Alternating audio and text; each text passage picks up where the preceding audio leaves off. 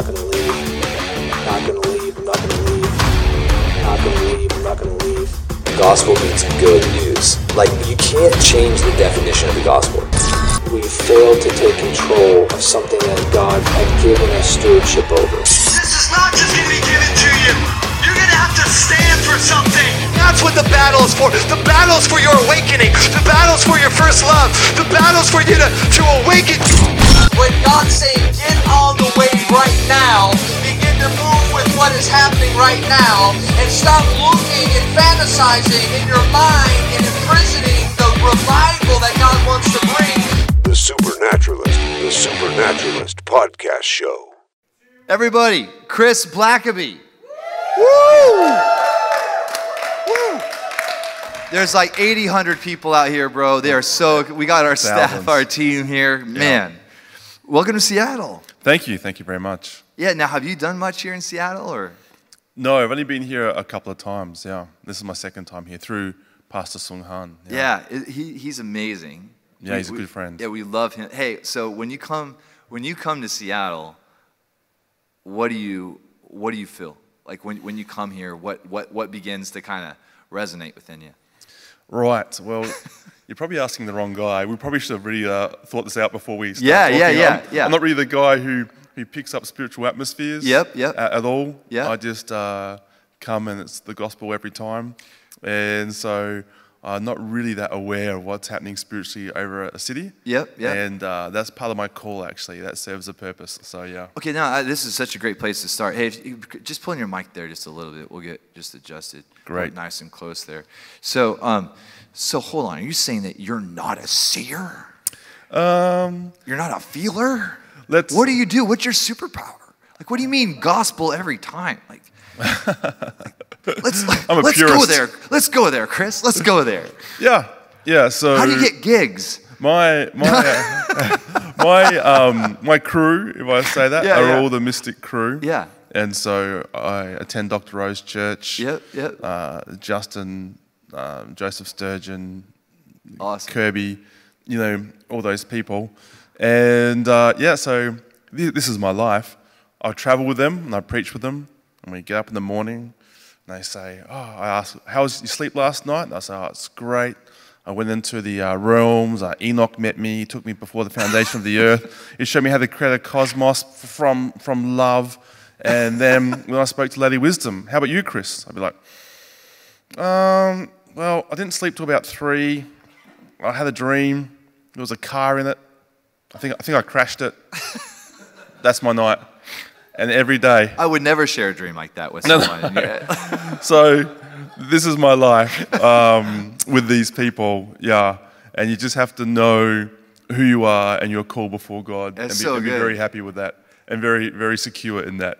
Yeah. that is so. Now the name of your ministry is As He Is, Mm. which like when I when I heard that, uh, Arun mentioned that, I Mm. immediately thought of uh, John G. Lake because I know that that was um, that was like a uh, a motto for his for his ministry and who he was. That as He is, so are we. Um, so when it comes to your ministry, As He Is, where did where did that come from? Well, it may have actually come through John G. Lake because it probably came through Curry Blake's teaching. Oh, yeah, who, right. Who, who Yep. does John G. Lake. So um, it was just a revelation that clicked for me. It explains everything. Uh, it's a very quick frame up. Do I have to do this? Do I have to do that? Do Christians do this? Well, does the risen Christ need to do that? That's the only question. Wow. The answer is yes, then yes. And the answer is no, is no.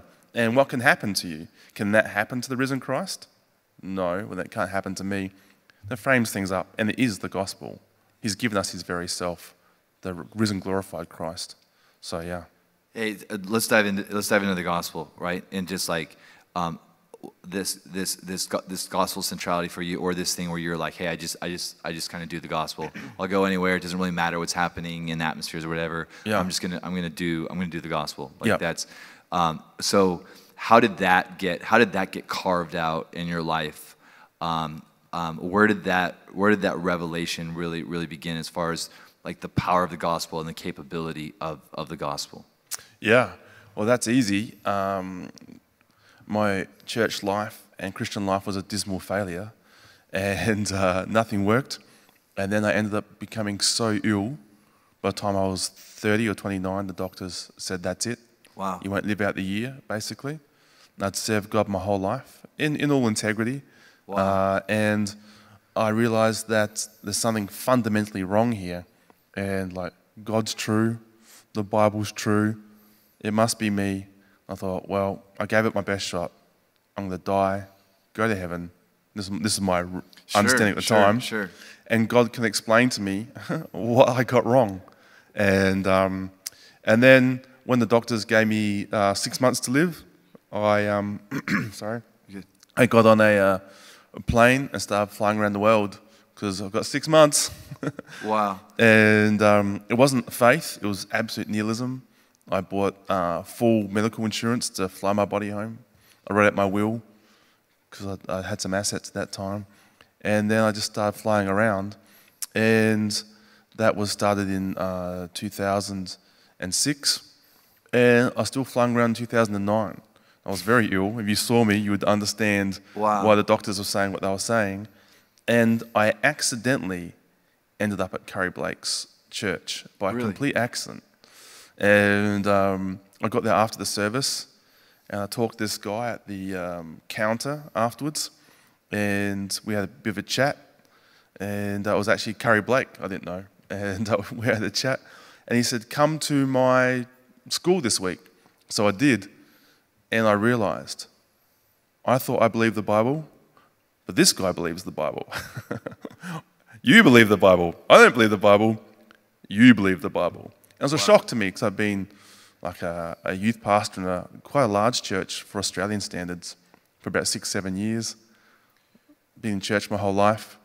And it's quite confronting to realize, wow, something's been framed up for me and it's completely not true. And there is a truth here. And I had to start again. And the teaching of John G. Lake through Curry Blake definitely saved my physical life, without doubt.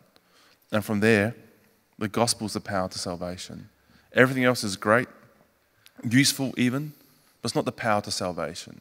And salvation, as you know, is, is undoing of, of all the, the crimes of humanity and uh, other beings.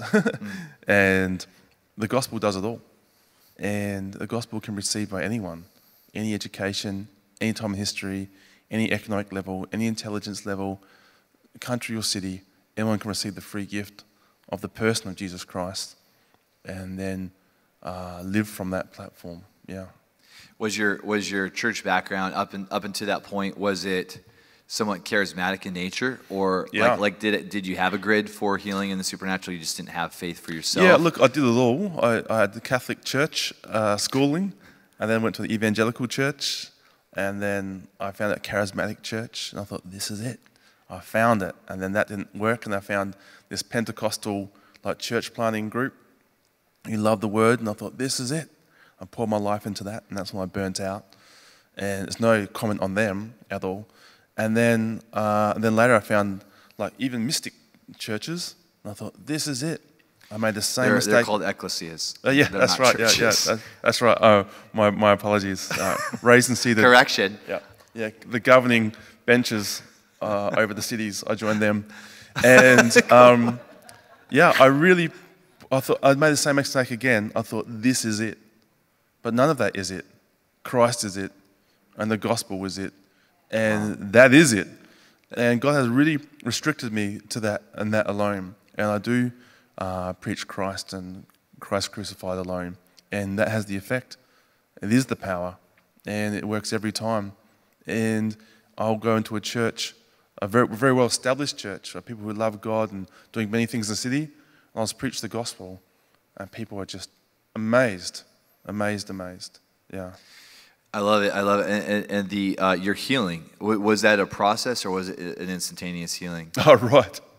It was, Because you're still here. yes, yes. Thank you, Jesus. It was a, a dramatic moment. Um, you can picture this if you will, because I was in the bath. So you choose freely how you want to frame this up. If you want to go With the down, swimsuit on, if you want to go down, of course. The, if you want to go down, the, you want to go down the timeline and, and visit this moment in the spirit, free, free, uh, be free. But I was so ill, uh, in 2000, end of 2009. I couldn't travel anymore. And then in early 2010, my whole job was to be alive tomorrow. That's everything I did. And so I'd cold press organic food into juice and have to do it the day before. Um, every two days, I had to have an Epsom salt bath just to pull Oh the toxins and poisons out of my skin. Wow. I couldn't, I couldn't do it every day because too weak to do it every day. Wow. But every three days, I'd actually be in trouble. I was going to jaundice and all these things, and it was really a horrible situation, not to go into too much detail. I was so weak, I couldn't really leave the house. And my job was every second day to have this bath, and next day I had to prepare my food. Next day, bath. Next day, prepare food. And that was my job. And, And did you get that from the Lord, or was that like prescribed? N- No, this is this is um, complete brokenness. Uh, I was I think I'd gone actually below the point of death and was just sustained for some reason. Wow. Um, so to make it clear, I was like, God, well, this is how it's going to work. Either I die and I see you, or you heal me. Either way, I'm not going to be happy about it, because if I have a miraculous healing, all I'm going to say to you is, well, you could have done that 20 years ago. Wow. I mean, I was just, I was gone. Wow. Emotionally, physically gone. And then to make it really clear to God, I explained it to him. I said, Imagine, if you will, God, you walk along this pier or this jetty and you fall into the ocean and you fall off and you're fully clothed, you drown and you, you're trying to get up, you get up, you go down again, you get one last time, one more time, you get up, you see someone's feet there at the edge of the jetty, and you think, I'm saved. You reach up, they don't grab you. So down you go, up one more time, reach up, and they don't grab you. And down you go, you think, I've got one more time left of me. You go up, this person will grab me, you go up, and they don't grab you. And then you do that for 30 years. And after 30 years, that guy grabs you and puts you up on the, on the land. What do you say to that guy? That's what I say to you. say, either let me die or heal me. Either way, I'm not going to be that happy about it. Wow. That's how I felt. Wow. And uh, but so in n- nihilistic thinking, uh, no real understanding of the Father, deep accusation against His goodness, uh, no faith whatsoever in that regards, uh, and he, he had a dramatic healing. I was in the bath, and just to tell you how awful this is, I get into a clear bath, I get out of a brown bath, like in- in, an hour. There's so much Wow. stuff. I was, I was just so poisonous at that time. And then one time, I was in the bath. Um, just once again, it's nihilism. I'm like, well, God, anything? Would you like to? Would you like to comment on this situation? and I just felt. I mean, I felt to stand up. And I felt really silly. Well, I'll stand up. I stood up in the bath. And I passed out, and which is a very dangerous thing to do. Yeah. I realised I passed out when I came to. When I came to, I was sitting in the bath quite comfortably, arms by my side. I mean, I could have gone into the glass pane of the shower, into the tiles. I could have gone anywhere. And I instantly went, quick, you must stand up, which is not logical. And I was normally so weak, I had to stand up very carefully. Nothing would heal. If I, if I got a cat scratch, it'd be there in three months, Un, untouched. It'd still be there. And so if I got out of the bath and I broke a leg or something, terrible. So I used to get the bath really carefully like this and bring my leg over. And this time, I just stood up like this. I stood in the bath like this. And then I cleaned everything down, and because the water went everywhere. When I collapsed, there's water on the roof, there's water on the walls. And then I'm walking down the stairs, and normally to go downstairs was a controlled fall. I'd hold the banisters, and just, because there's no power in my body, I just like push backwards and I walk down like this. And it started to dawn on me something's changed, and I felt I need to run, like Forrest Gump type of style. And so I got the, um, the treadmill out, which is all under covers, and then and I was thinking really clearly, I had brain fog this whole time. I thought, I need to go get some silicon spray and fix this up. So I did. And as soon as I pressed the silicon spray and I smelt the chemicals, which was really dangerous for me, a voice said, It doesn't matter. Our chemicals don't affect you now. I ran for, Wow. let, let's say, two miles. I ran two miles every day or three miles every day for the next few days. And then after a few days, I just told people I, I've been healed. And I wasn't grateful. I wasn't thankful at all. I just sort of, because I was emotionally shot. And, uh, and, but God doesn't care. he just, it doesn't worry him at all. I received a free gift. That's all he wants. As long as I don't deserve it, I can have it. And I didn't deserve it. Wow. yeah. Wow, that is incredible. At what point, at what point, what were you grateful? At what point were you like, Oh, when you when you start okay, now I'm thankful. like I'm Yeah. alive. Hey. uh, when you start traveling, uh, and you can start comparing apples with apples. So when you hit Hong Kong again or Los Angeles again, and you realize what was such a big deal for you to go to the shops to get dinner is was a huge effort. And now you just walk down the shop. You remember being here, you remember being there, and it's just one thing you do that day.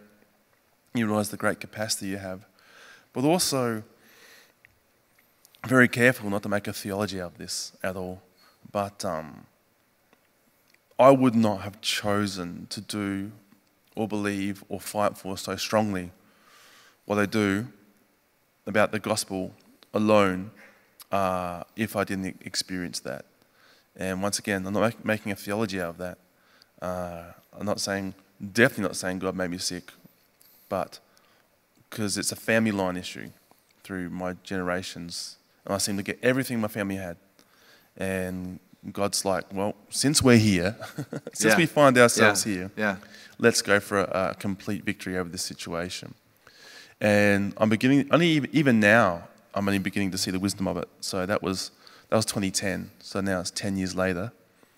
And, uh, and the healing, the sickness went. But the damage the sickness did to my body over 30 years or 40 years is still there. Wow. And that's, uh, but God wants me to apply these things. And some days, as a person, I really resent that. And I'm still that angry guy from back there. And then some days the clouds part, and I'm just really, I would, I, it's unquestionable. He's a loving father, and that's the only reality. Wow. Yeah. So Oh, man, I still, I still go back and forth. Yeah. And, and then God lets this guy preach. It's amazing. Yeah. That, that- now, how, now, so how did we get there? At what point did you go from you know walking out this this healing process and everything? Yeah. Um, where you were kind of like, thanks, I guess. Yeah, no, I to this- was. to this point where where Yeah. where you realize that that you had you had a revelation that was very very important. Yeah. Um, uh, that need that needed to get out there, needed to get shared. How did how, how, how did that happen? Well, so it's, you know, spirit, soul, body, and my body and my soul were pretty messed up. And I did not see God as loving Father. In fact, I did not even think He was interested in me. Wow. So I thought He healed me out of, even out of legal obligation. Wow. And then uh, after I got healed, I something inside me thought was a trick to get me back into ministry. Wow. And then that, and I could see myself thinking that way. And I did feel that way. And that was the honest feel. And then a year later, I did go back into ministry, and it's not what God wanted for me at all. Oh wow. And after two years of that, from 2011 to 2013, I burnt out again. And there I'm collapsed after this miraculous healing. I put it out on the internet, told everyone it was true. I'm sick again. And then I said, God, and then, you know, all those old accusations come up. And then I said, God, what's going on? And he showed me so clearly. Like, you ever heard the story about the guy that um, the flood's coming and he's on the roof and, you know, someone sends a boat. He says, no, God's going to save me. He sends another boat. God's going to save me. Sends a helicopter. You know, what's up to here? No, Lord God will save me. And he gets to heaven. You know the story. What happened? I sent you two helicopters and a boat, whatever. That was me. Like, God showed me. Right. I begged for you not to go into ministry. But I didn't know he was that good. Wow. Because in my mind, ministry was the ultimate and only way and best way to, to serve God, Wow. as opposed to just being his son. And so when I burnt out the second time, 2013, that's when God started to build the person I am now. And I had nothing to give him then, not even a glimmer of hope. And uh, it's a long story, but um, from 2013 till now, I've just been following the word and no income. And it was just my last shot. Is God a good father? Because there's something inside you that just won't die. That's an incorruptible seed that you believed once and it's there. And they kept resonating that sound. No, God is good. And so I started traveling without any money, which really sorts you out. If you've got an accusation to God about abandonment, Wow. or lack of care or being an absent father, um, then it will come out. When you're in a uh, Islamic country with, with no money and it's hot and, and you need to pay your bill the next morning, you feel the pressure of that. But uh, he always comes through and he has never, never left me for a second. And now, all I want to do now is just live by his word of, of, of my good father. Yeah. And just delight in his good word. And so I was wealthy when I was 30. And then obviously this took me down to zero. And now everything in my life I can honestly say is from the word. The word has produced everything in my life. And the word produces it, the word sustains it. And you really are, really are at rest. Mm. But what I'm in rest in is the character of God, which is, which is His Word, which is not the word of faith movement. I don't faith things in. It actually is just a full, as much as I'm in this chair, it's a full rest in His character. I only, really, truly only think about the day. And if I hadn't gone through that process, I wouldn't, I wouldn't know it so clearly. I wouldn't fight for, it, for its purity so hard. So I praise God for the process now.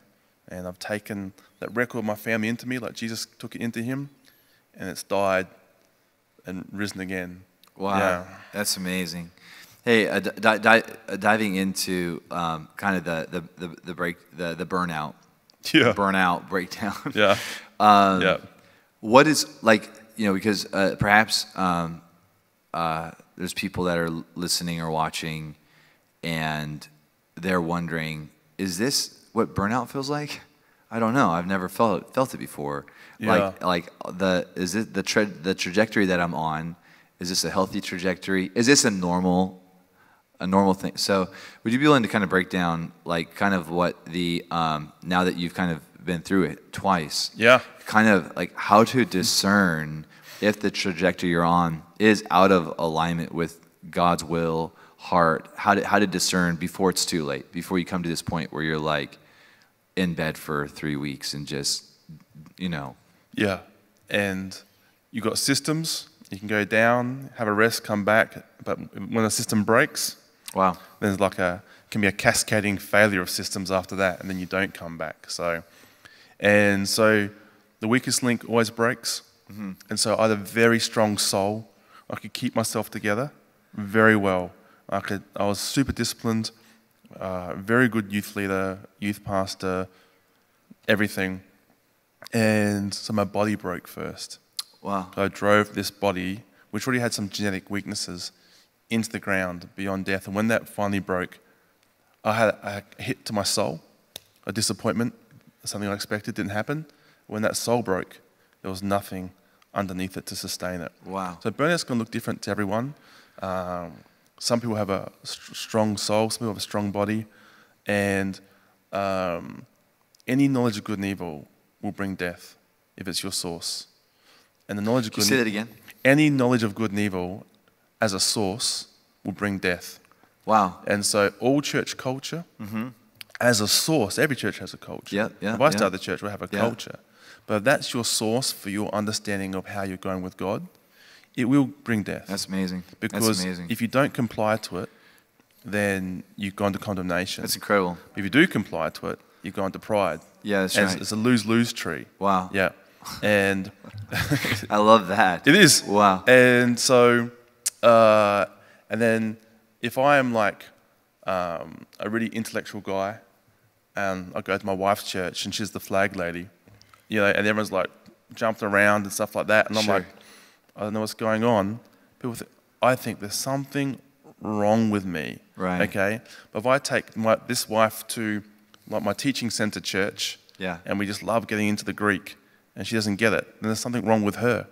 And it's all a judgment from the outside. But, Wow. I'd, but I'd be their number one speaker, and I'm thinking I'm doing well. And both those things don't even exist. Does that make sense? That's right. And uh, your source must be what the Father's spoken over you, Mm. that, that He chose you, you did not choose Him. And you really are the beloved Son. That's what you are. You're not a beloved Son, you are the beloved Son in whom He's well pleased. Wow. And how do you know what is the beloved? is the object of someone's affections? Who's this? In this case, it's Yahweh. You are the object of Yahweh's affections. And how do you know you're beloved? You can only sit still. Because anything else is a trade or a wage. So it must be completely undeserved. And so if two strong people get together, like if I'm really strong Right. and I'm maintaining prayer meetings and uh, revival and doing this and this very high- standard, and my wife is not that strong in her soul, eventually I will destroy her. Wow. And then she'll leave me, this amazing pastor, because she can't maintain it. She has to pull the ripcord. And everyone will be like, wow, Chris's wife. Chris is such a great guy. How could she do that to him? But she didn't do it to me. I did it to her. And if we're both strong, then who goes? The kids. Wow. So the weakest link will always break. Wow. That makes sense? Wow. And uh, it's not a rest. It's a standard, a performance standard. It doesn't That's matter. right. It doesn't matter what it is. That's it could be. American Christian culture. It could be revival culture. It could be warfare culture. It could be mystic culture. Yeah. And it makes a standard from which you draw your understanding of how you're performing, Yeah. your worth before God, how how yeah, it's just a measure. And all these measures will lead to death if they're your source Wow. because they're using a knowledge of good and evil, have it done right, have it done wrong, a law, uh, which is literally to have the devil as your father. Wow. Because, or you can have Yahweh as your father, who is a good father, who will give you everything through a promise, through relationship. And when you're not using that system, if you don't know it's going to be given to you for free, you'll reach for it. So you don't know, you can you could preach, it doesn't matter what you preach here, if I've got that understanding in me, and you are living a great culture here with a great performance and a great life and a lot, lot of life, mm-hmm. if I don't know God's going to give that to me for free, Wow. especially because I don't deserve it, mm-hmm. if I don't know I have it, I will do something to get it. That's right. And that is idolatry. That is That's reaching right. for the knowledge of good and evil. And the knowledge of good and evil is one fruit. So it's the good and evil fruit. It's not the good fruit and evil fruit. It's the good and evil fruit. So I'm going to think, I am not living in this blessing that's happening in this church, and God wouldn't give it to me for free because of some shame I, I have. So guilt, I've done something wrong. Shame is there's something wrong about me. Wow. And that gets communicated to us very early. I'm not worthy to be pursued or loved or looked after. If I still have that in me, which most of us do in many ways, it comes out every now and then, then God's not give it to me. God's not going to give it to me out of my inherent worth. Mm-hmm. So it's not coming as a free gift. As soon as it's not a free gift through the character of God alone, then you're going to have to get it yourself. And you'll reach for something, and you'll reach for the culture of the church. And that will, be, will become your source. But it's a good and evil tree. So you do something good, you've done something evil. So one, one fruit. So I'm doing good for God, it's actually evil. It's incredible. That's incredible. And Yeah. death, death is coming.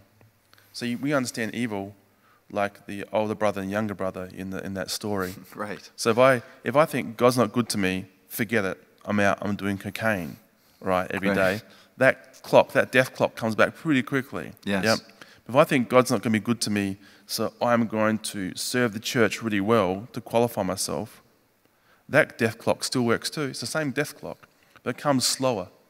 And then doesn't come back until you're maybe 20 years of serving the church or 30 years. And then something will expose it. Some naughty guy will get healed, and you're not healed, and you'll be angry because God hasn't given you so much as a goat. You've been working so hard for Him in the field. The whole system must be ruthlessly removed, as if that is to have the devil as your father. That must, it must be that horrid to you, because all religion is to have the devil as your father. That's his nature. You know what I'm saying? You're Yeah. displaying the nature of a father, where God is no separation, uh, complete acceptance. He chose you before the foundation of the world. He chose you to be holy and blameless in His sight forever, and He's done it. That's what you are. You are holy and blameless in His sight forever. This was His great will. This was His wisdom. This was His love, and that's what you are. And you must strive down to that rest. When you end in disobedience, what disobedience? You'll do something. Yeah. Wow. Say that again, the last part. Um, if you don't enter the rest, you will end up in disobedience. Hebrews 4. And what disobedience will you end up in? You will do something. You won't receive. That's good. If it's received as a gift, it's accredited to you as righteousness. That's right. Wow. So you live in the God. If God, you let God bless you according to His nature, knowing you thoroughly don't deserve it, and God gives you a, a red Mercedes, well, that red Mercedes is accredited to you as righteousness because the Word produced it, because based on His character alone. But if you got it through good spiritual principles and tithing, well, your rewards on the earth and it's your wages. Man, this is so good. I, I just think about just being a man, and- so, uh, being a dude. So, right, 38 years old uh, for myself. So quickly approaching, you know, 40. And um, uh, I remember hearing a, uh, a story by John Piper. Um, I don't know if you know Piper. Um, Yes. And um, I went through a reformed season. Yeah, Kind of a thieving. Yeah. And um, and uh, and so I, I can tell. yeah, you can tell, right? I Yeah, it comes through. Yes. Uh, I, I remember hearing him speak, and he told this story. He was 39, and his mentor said to him, I want you to promise me that when you turn 40, you won't cheat on your wife. Um, you won't, you know, quit your, past, your pastorate. You, know, um, you won't do something reckless with your finances, such as buying a car that you can't afford. Like, and and John Piper looked at him and said, "You you you are like, what are you ta- what are you talking about? Like, of course I'm not going to cheat on my wife. Of course I'm not going to quit this this this call that I have on my like." So he was quite in, indignant with the accusation that he would do any of those things. And he said, "Promise me." And he said, "I, I, I was, I, he said, I, uh, I felt, nor- I felt my normal self. I, I, my 39 was great." He said, "On the day I turned 40, he said I went out and sat, sat down in front of my house. I sat down on the step, and I wept. Yeah, I, I just, I just broke down weeping. Yeah. And I felt like such a failure.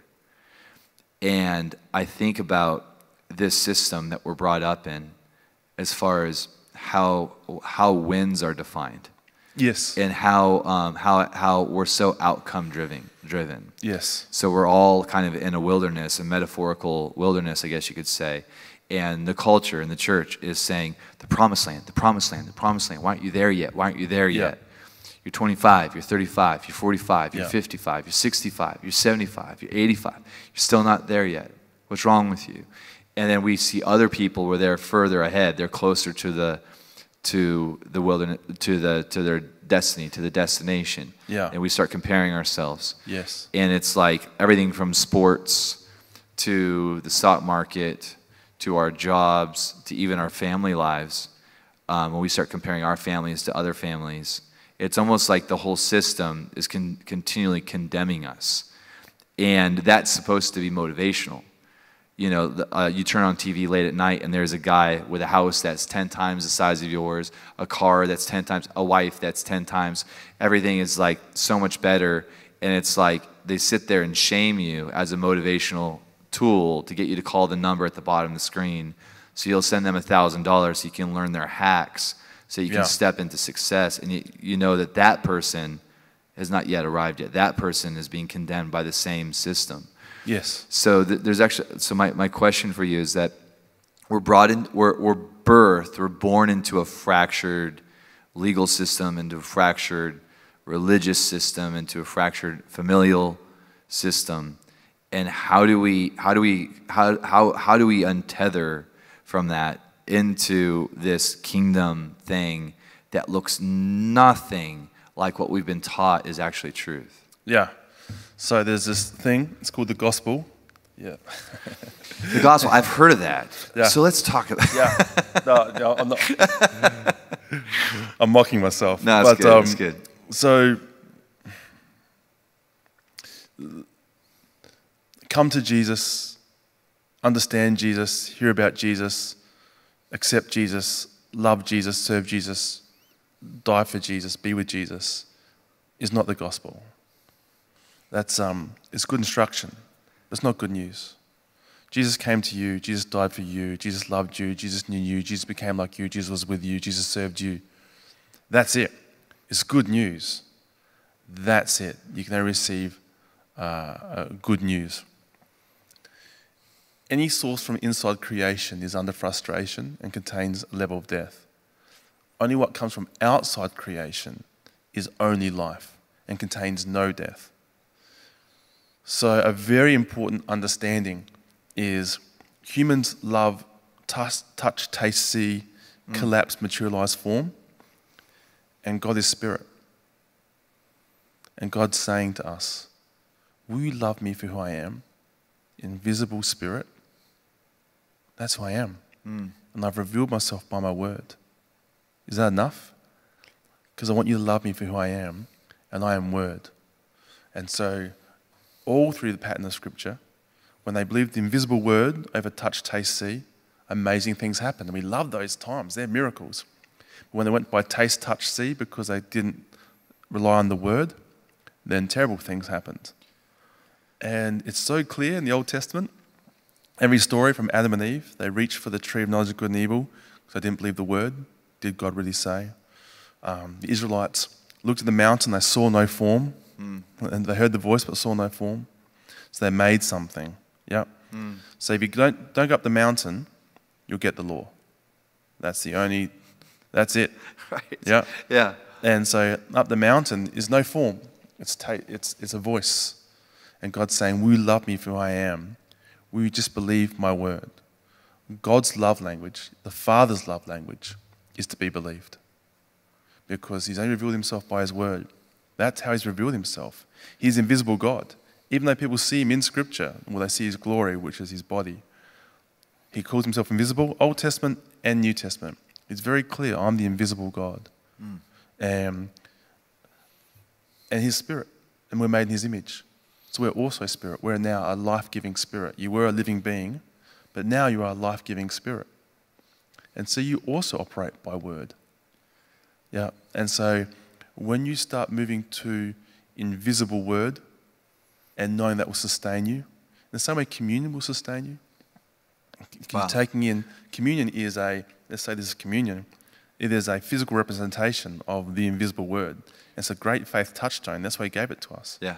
Because if Jesus is food and drink indeed, if you eat his body, drink his blood, you will live, you will not die, you will have eternal life. And you're eating from food that comes from another outside creation. No waste, only life. Well, all these words are like that, and they're a seed. And Jesus said, Here's a story about a farmer. If you don't understand this story about the farmer, you won't understand any of the parables. You won't understand the kingdom at all. The kingdom can only be received. A farmer gets the word, he goes to bed, he wakes up, it's grown, he doesn't know how. No flesh. Absolutely no flesh can inherit the kingdom, can see the glory. The high priest was not allowed to sweat. Human effort is not allowed. It can only be received. And the only way to receive it is by a word. That that word was said and it goes into your soil. And depending on your soil, you'll get a different crop. And that's the only way the kingdom works, receiving it by a word. And when the word produces, because in the seed is everything it is needed to bring that to maturity in the word that was spoken and nothing else. So you work by like the faith mechanism and you faith in, you know, sports Mercedes, sports Mercedes, sports Mercedes, and you faith it in, faith it in, faith it in, and you pray for it and you fast for it. And by using those mechanisms, which are created mechanisms, not heavenly mechanisms, but created mechanisms, still fine, still biblical. And then you get the red Mercedes, the, the, the, you get the red Mercedes, and it comes, ah, red Mercedes. Then someone says, you need to pay tax on that.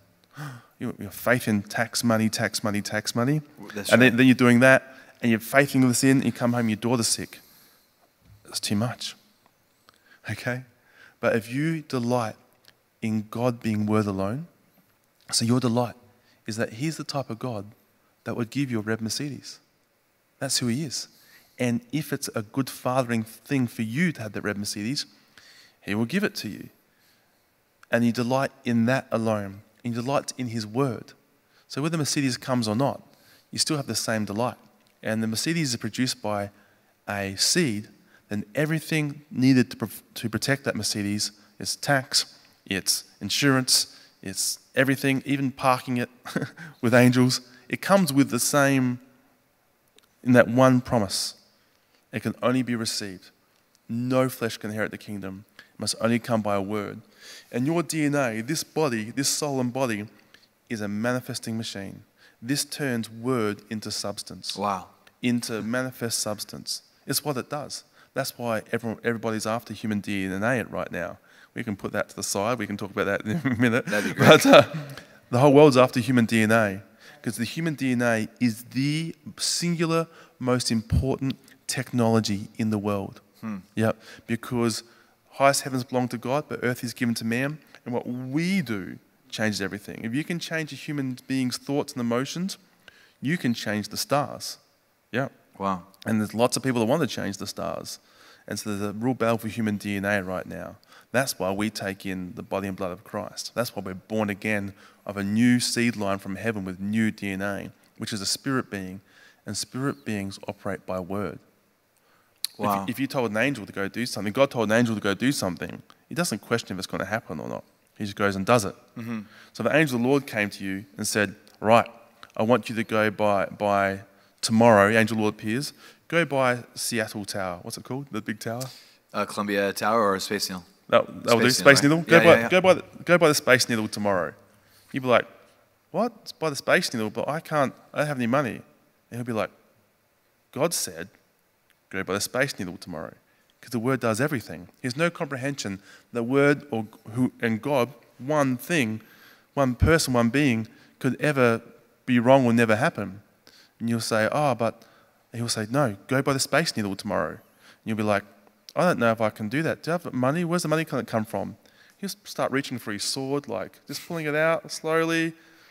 Go by the Space Needle tomorrow. Like you're questioning God, Word. You, it's be incomprehensible to him. We're from heaven. That's our culture. It's, it's going to become incomprehensible to us that the word won't come through. And the reason the word hasn't come through because we mix it with behavior. This is 10 steps to make sure you get your healing. Mm. This is why you should be blessed. There's only one reason Christ. So you, you've just lost your second marriage. You want to be married again. Why would God allow you to get married again? Jesus? Wow. You've just got 30 grand in credit card debt through your own mistakes and some gambling, and but now you would like to start a, a business. Why would God let you start a business? Jesus? That's it. It's awesome. But we rank, okay? right. So some girl at church has kept herself pure, never held hands, and she's 30. And some girl that's got two kids from different fathers and, uh, and has slept around quite a lot, and they're both here at church. Why would God let that three-year-old girl who's kept herself pure get married? Jesus? That's it. Not because she's kept herself pure, because of Jesus. And why about the lady with two kids and has had lots, lots of partners? Why would, how could she get married and have a good husband? Jesus. Same wage, or same, if I can use that term in that, in that uh, same payment. It doesn't matter. We've got a measure of knowledge of good and evil, and that's killing us. And God can't reward that. Because if I reward you for your knowledge of good and evil, then I'm rewarding that system, is going to lead you to death. So sometimes God keeps his hand off, like he did with me, until I pretty much died twice, until there was nothing I could give him. So only based on his character alone. And that's what it is. David um, saw Bathsheba, took her, thought he'd go away with it, didn't, made another plan, that didn't work. So planned Uriah's death, got his friend to cu- make sure Uriah died, and other Israelites too. And then I'm out. I'm out. And then um, Nathan says, You're the guy. And he gets it. Oh my goodness. I've killed my friend. I've got my friend to organize my friend's death. I've taken his wife. I've done a terrible thing in Israel. And he writes Psalm 51 in that moment. He makes a call on God's goodness alone. He says, You are a forgiving God. I'm in sin, but you're a forgiving God. I've sinned against you alone. So if you forgive me, it's gone. And that's what you do.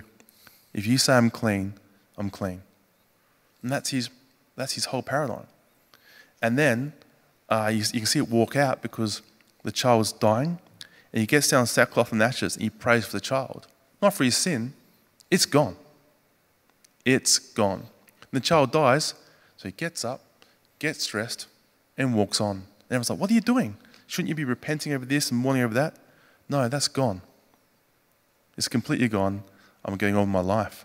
In fact, so much, so clear is in his conscience. In Psalm 51, he says, If you say I'm healed, clean, I'm clean, and I'm going to go rebuke the transgressors.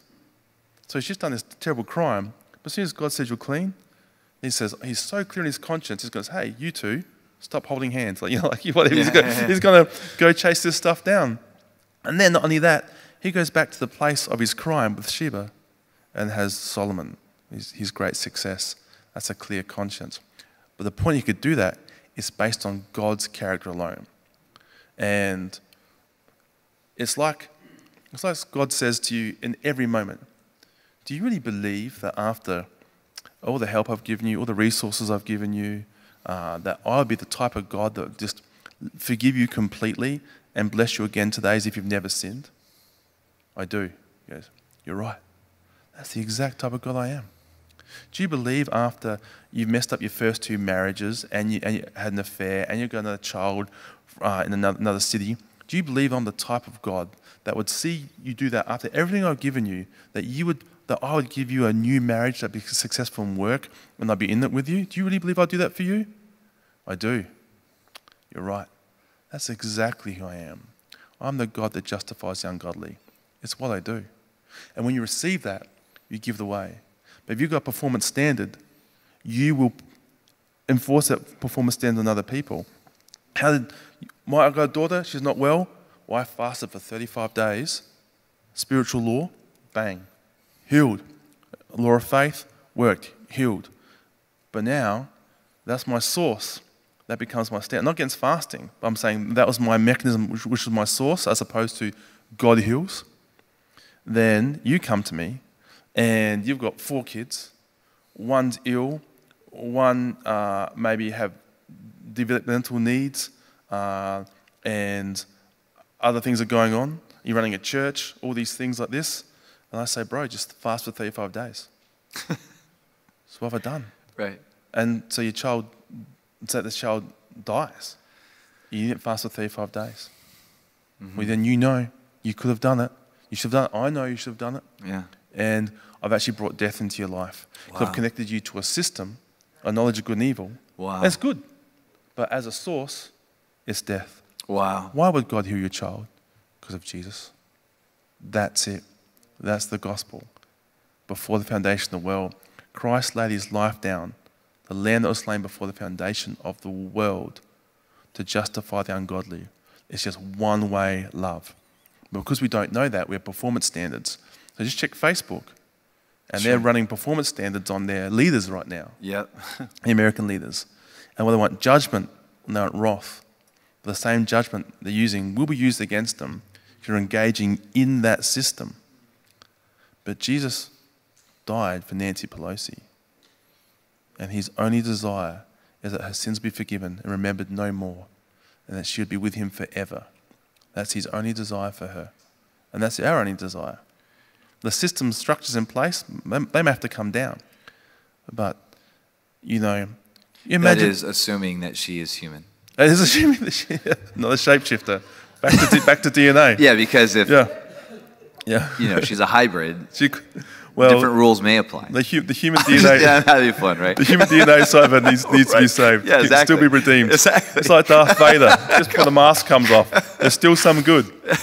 We I- believe. I love Nancy Pelosi. There's a video going around recently uh, where it says Nancy Pelosi um, uh, shorts out and reboots. Oh, yeah. Have you seen that? Yeah. Yeah, I was dying. Man, I It- must have watched that like It shows what a system we're in. Right. It shows we're in some pseudo reality. Yeah. Yeah, she was just, just, just Yeah. good morning, George. I was like, what just happened? It's a wonderful Sunday. Yeah, you- Yeah, yeah, yeah, yeah. It's a wonderful Sunday. YouTube it, Nancy Pelosi. Yeah, I've seen it, yeah. But no, you're absolutely right, and it's so important that we're that we keep that perspective so that we don't start partnering with uh, with the wrong with the wrong government in the name of righteousness and in the name Yeah, of Yeah, it's a correct judgment, but a knowledge of good and evil. So who cares? Love. Well, now I show you a better way. Love. Love lays its life down. So Christ lays his life down for the ungodly. Before creation, he came here and did it again to forgive them, Father. They know not what they do. And then, or on the night he was betrayed, he gave up his body. That's us. That's not a standard for you to achieve. That's your true nature. Forgiveness is your true nature. In fact, to lay your life down on behalf of the guilty is your true nature. In fact, to go to the Father and plead on behalf of the guilty is your nature. That's His nature. When you do these things, you'll be like your Father, you'll be a true son of your Father in heaven, who sends rain on the good and the evil, the just and the unjust. That's what the church does. That's what Christ does. Anything else is of the evil one. Ah, so good. It's so good. Chris, do me a favor. Just pull this like in just a little bit closer. Yep. Um, like just Great.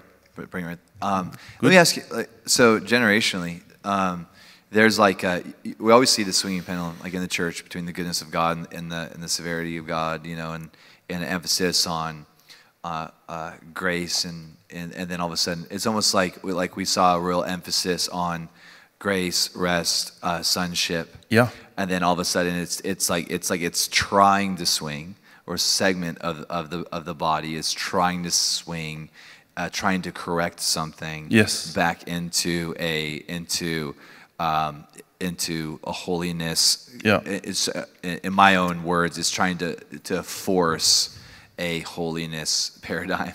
Yeah. You know, in, in, in the church. And so, but then if you shift out of the church, actually, and you just look at generations, I think of like my grandparents' generation, the, the greatest generation, World War II, um, the Great Depression.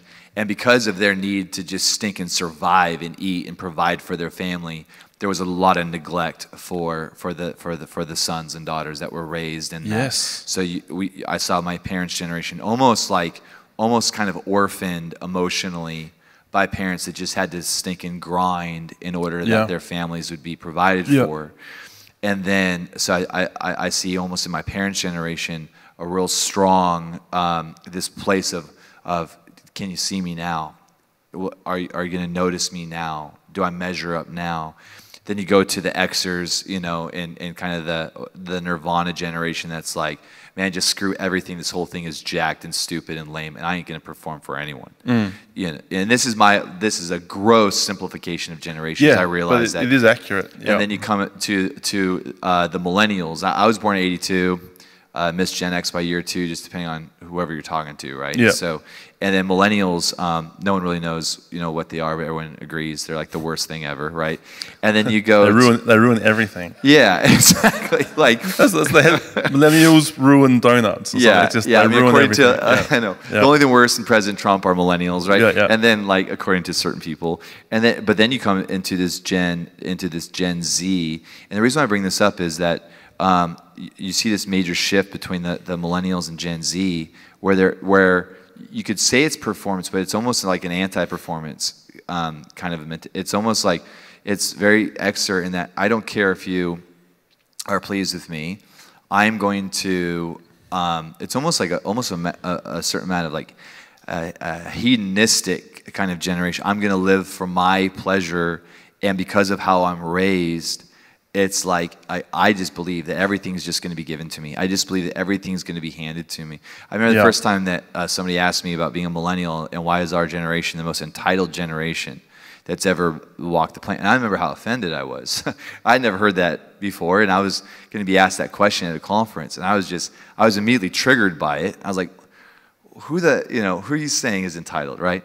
And then more recently, the Lord showed me an area of brokenness uh, uh, when I was a teenager, and, and some stuff I went through, just you know, coming through my my Yeah. teens and stuff Yeah. and and it was like uh, I'm not saying I don't have any entitlement left in me, but I, I, I, I uh, it's almost like this moment that I was that I've always said, God, why did you allow that to happen? Not that He willed it or authored it, but it's almost like like the Lord was like everything that you received from your restoration point forward. You received with great thanksgiving, great gratitude, because it was coming from a place of mercy. That when you received these blessings from the Lord from your restoration point forward, you weren't sitting there saying, Yeah, that's right, I deserve this. You were saying, Oh, oh my gosh, I, I, I I don't deserve any of this, and yet, God, you are ordering my steps.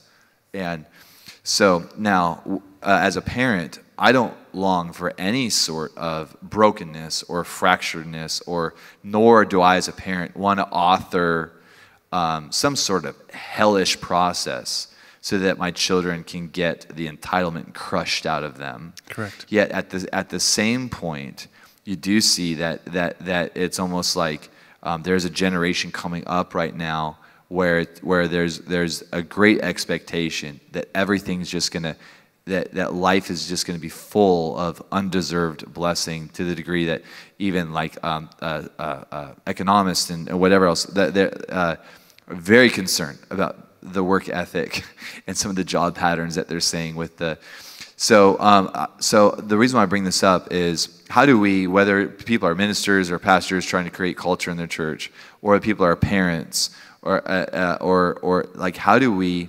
create this the, this place of sonship and inheritance and this place of, of not operating according to the system of, of, of good and evil and, Yeah. and, and incentivizing good, punishing evil, and yet also how do we create a conversation where there is a work ethic that's developed in our in our children Yeah. and um, and and uh, uh, so I guess it's that you know thing of how do we how do we how do we how do we promote great habits and, and, and excellent patterns without making those habits and patterns the source Yeah, it's a very good question. So, don't be a Christian.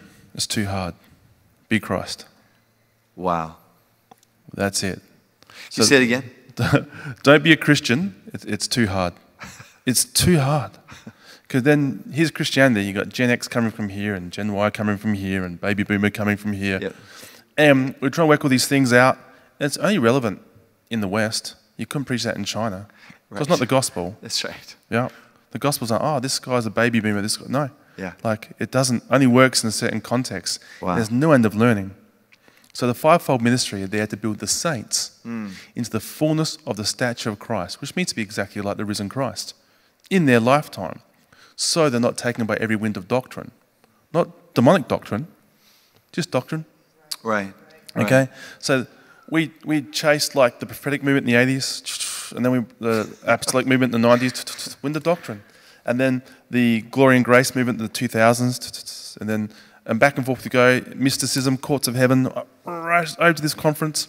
Okay, immature, not taken by every wind of doctrine. Wow. Even the grace movement came in, mean, amazing, but because it was hit flesh, you know, everyone. Uh, anything in the orphan's hand is a weapon wow anything. The grace gospel in the orphan's hand, they went and stabbed their pastor to death, and then they splanted. You know, didn't plant, didn't split, splant. Yep. And then they preached grace angry, because we're not like those guys, those lawful guys. And so you can see how it's mixed, and any doctrinal move like this is mixed. Okay.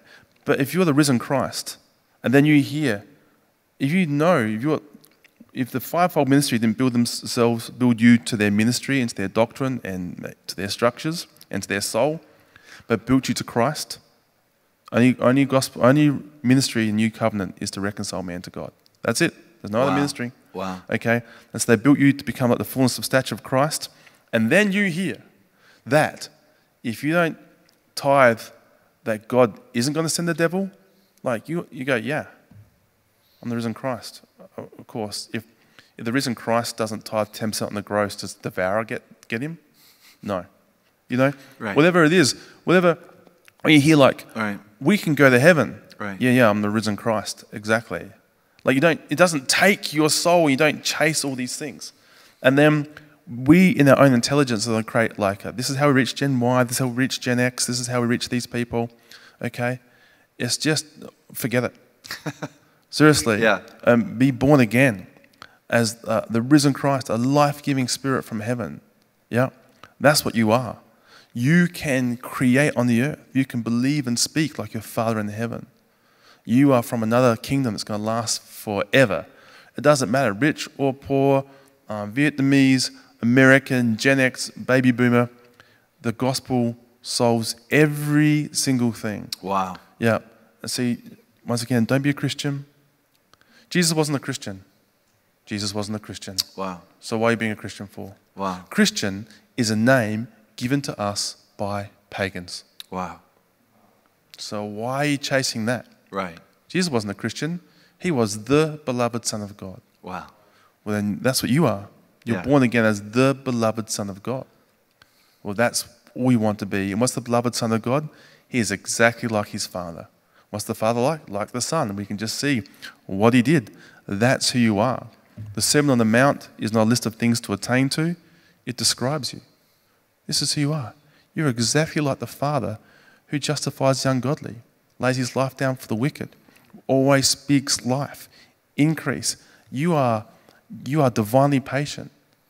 You, Darren, uh, bless a thousand generations. Wow. You'll slow to anger. Wow. That's who you are. Wow. You are, div- you love patience. You love it Yeah. because that's the, that you that's your nature. You have that DNA. You look exactly like your father. It's the incorruptible seed inside you that's growing up into the mature beloved son. Amen. So Jesus, when he started his ministry, this is my beloved son, in whom I'm well pleased. He hadn't done anything yet. That's your starting spot. And then at Transfiguration, this is my beloved son, in whom I'm well pleased. Listen to him. And why listen to him? He become like the Father. He proved himself in testing that he was going to lay his life down for those who were going to kill him and for those who were going to betray him. Who's going to betray him? The guys who took up the mountain with him. Peter and John, and uh, was it James, John, and Peter? Yeah, James and Peter definitely didn't stick around. John did. So, you know, and, he, and this is who you are. That's your nature. And you plead on behalf of the guilty and you only bring life. And so, fathering has been misrepresented, as, Wow. as you may understand very clearly, Yeah. and you've seen that go, go awry. But the father, at the cost of his own name, his own reputation, and own, own finances, will lay down his life to give the opportunity to choose him freely without any coercion. A father stays up for his children. You're a right, spiritual that's father, right, that's people don't pay you, That's right. you pay for them. Wow. Yep. Wow. That's what the Father is to give them the opportunity to choose you freely without any coercion. Wow. That's who you are. You're like your Father in heaven. He gave up his life, his son's life, they're one, to give you the opportunity. He let you reach out, pull out his beard, touch him, and kill him and curse him so you can see. They didn't stop wrath, they didn't send 70,000 angels down to wipe you out. Then you came back.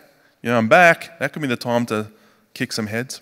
But he cooked you breakfast on the beach, healed you, let you touch him again. Yeah. And that's who the Father is. Wow. And that's who you are. wow. And that's, that's, that transcends any culture of any time. Yeah. And it's not so much a work ethic from there, mm-hmm. because by grace, I work harder than you all. Because you're seeing that you receive this amazing, immortal, eternal being, that you'll be one with the Father forever. You're going to govern his kingdom, five cities, ten cities, whatever the new epoch is. Seeing you receive such a glorious gospel, then live a life according to that. And, and that's it. And everything else, the expression is irrelevant. And then express it. Some people are very conscientious, some people are very flighty in the moment. None of them are Christian or unchristian or spiritual or not spiritual. The point is, is your source the Father? Wow. Are you becoming love like Him? Love, light, and spirit. Yeah. Amazing, huh? Isn't that awesome? Yeah. It's so good. All right. You know, track change. Yep. Okay, so Neph- uh, Nephilim. Yeah, Nephilim and aliens. Yep. Um, UFOs. Yep. Yeah. Yep. No, actually, so um, you on as he is, Mm-hmm. uh, YouTube. Yep. You've got a really cool channel there, so Yep. we'll want everyone to go check that out. You're doing a, uh, a series right now on the five falls. Yes, the And five so- falls of Genesis. Yeah, Yep. so you're actually in Genesis, and so um, uh, so my question is is um, why? No, I, Yep. okay. Here's what I mean.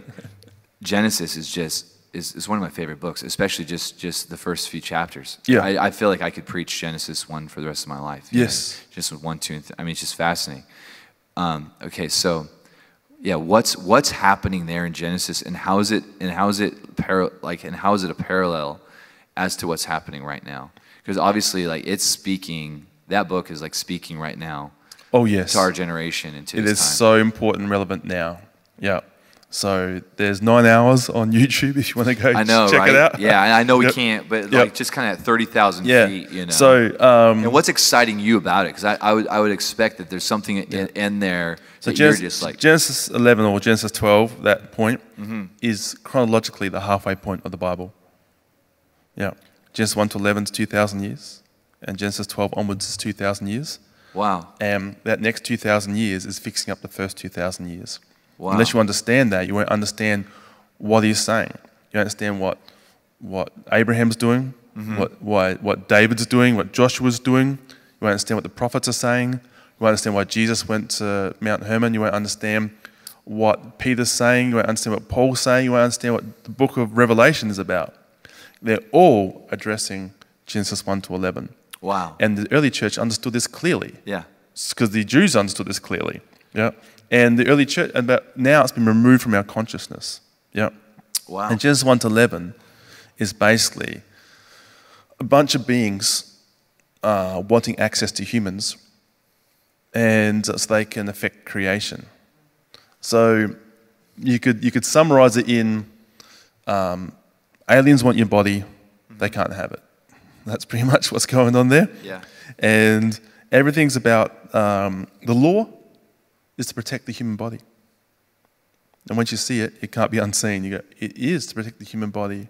Because what they wanted is a lineage of human beings that could, that could receive the Messiah.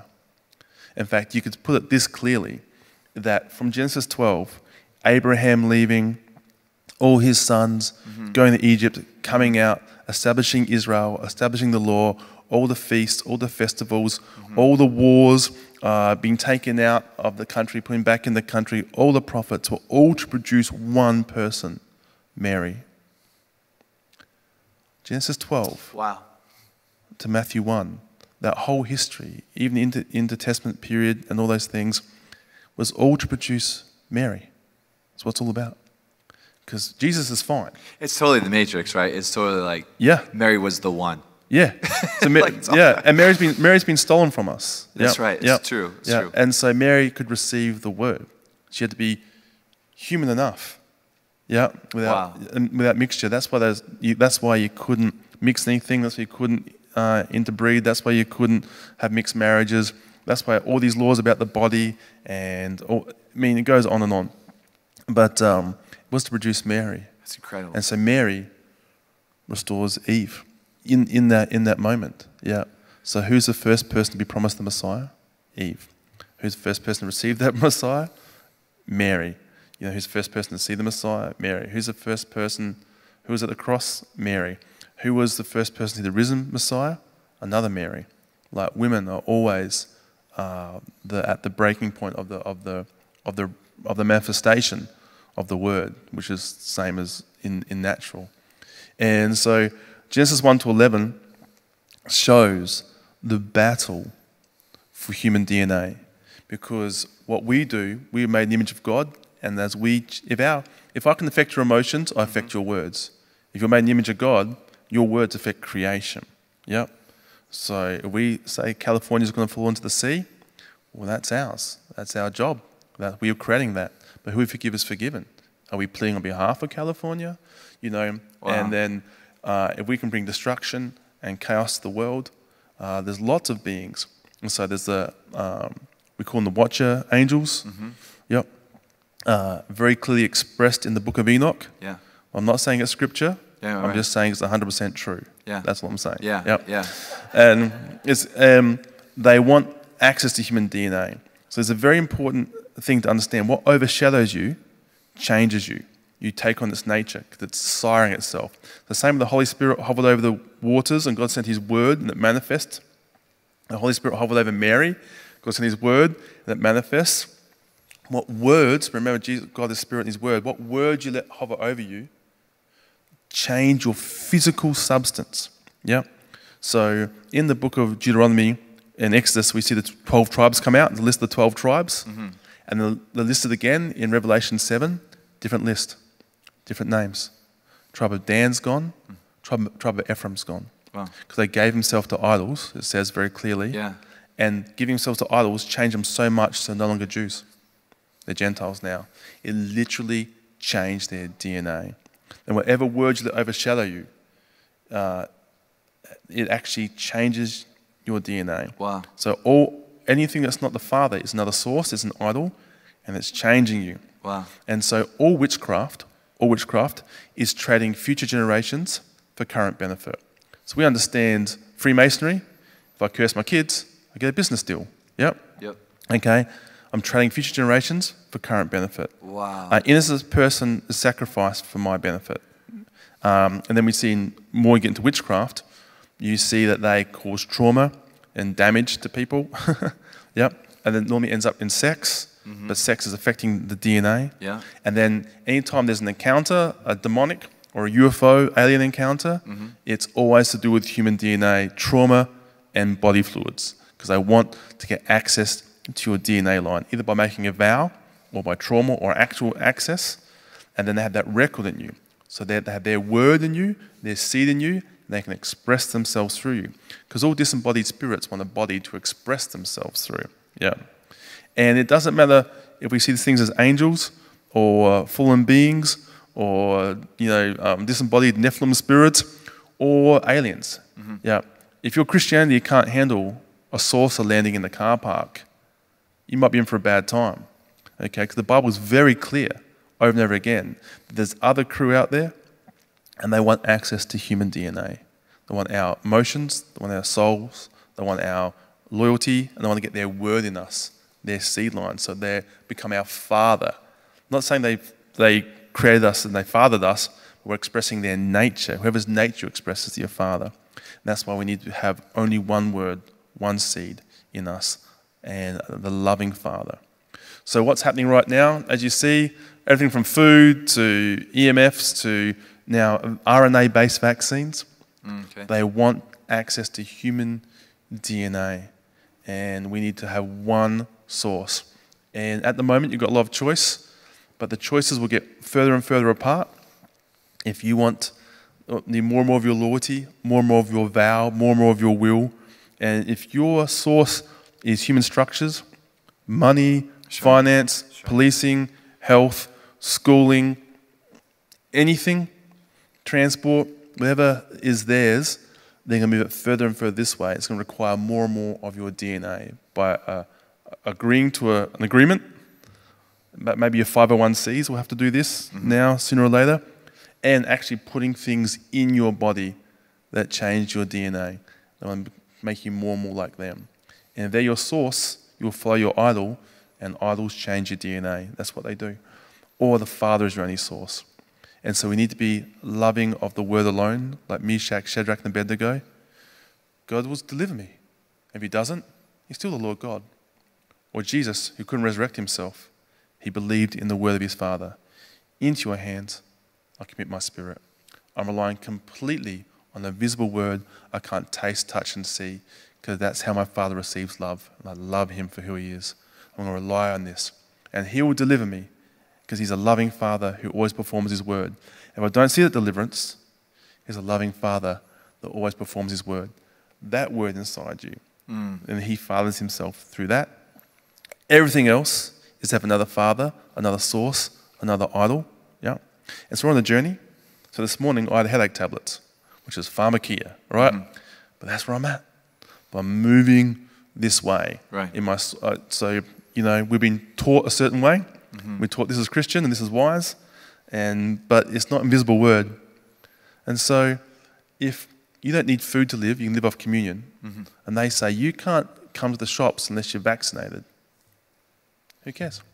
And they say you can't travel, but you're in this, you are living off the word. Then if God wants you in China, you will be in China, That's right. and then you will come back and you'll be wearing Chinese clothes and, and smell like dim sum. You know, like, but it doesn't matter.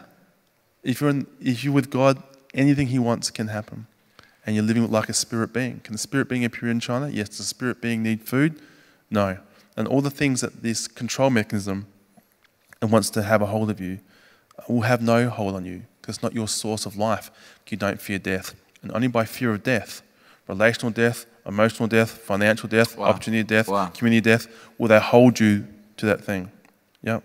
So we have two major thoughts in um, church at the moment. Rapture, like pre-trib rapture, Mm-hmm. was supposed to happen September 22nd. Didn't happen. okay, so we've kicked it on another year. Or did it? Or, or, or did you? or did it? That's true. Yep. And we've been left. You know.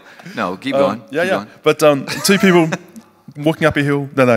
Um, there, there is Their hope is rapture to get us out of the situation. Yeah. Yep. But we're the answer to the world. That's right. Yep. And so when things get tough, and they think God's going to take us out before things get tough, they'd be very disappointed. It's only a Western thought. They're like, guess what?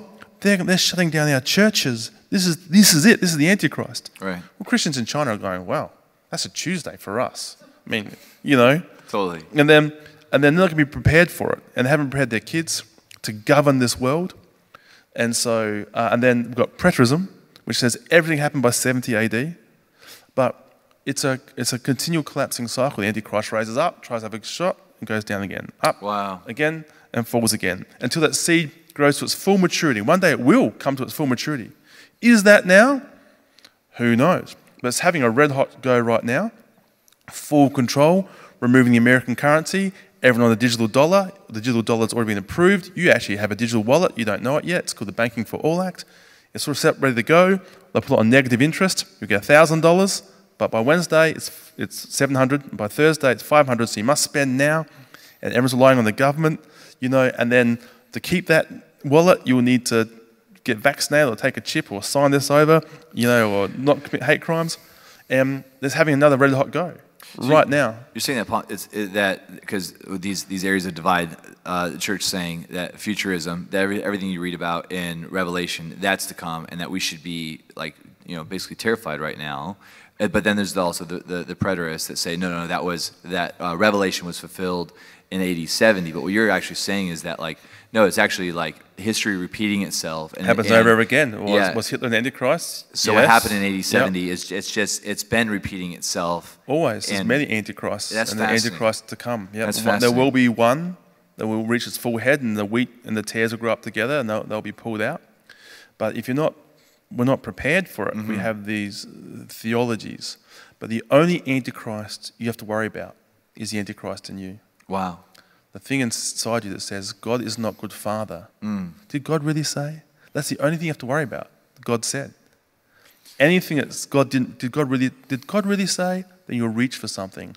That is the Antichrist. Wow. To, to reach this the fullness of the strength of man, to go by your own hand, and to partner with other beings that will be very keen to help you and have access to your DNA by reaching for another source.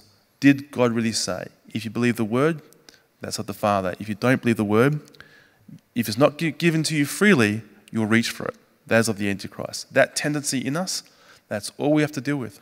That's it. The Antichrist, only Antichrist you have to worry about is the Antichrist in you. Will you believe God's good Father by His character alone? He's good to you because He is good to you. That's it. That's the Garden of Eden. And by His own desire, going to grow up to be His full mature Son to take over His kingdom.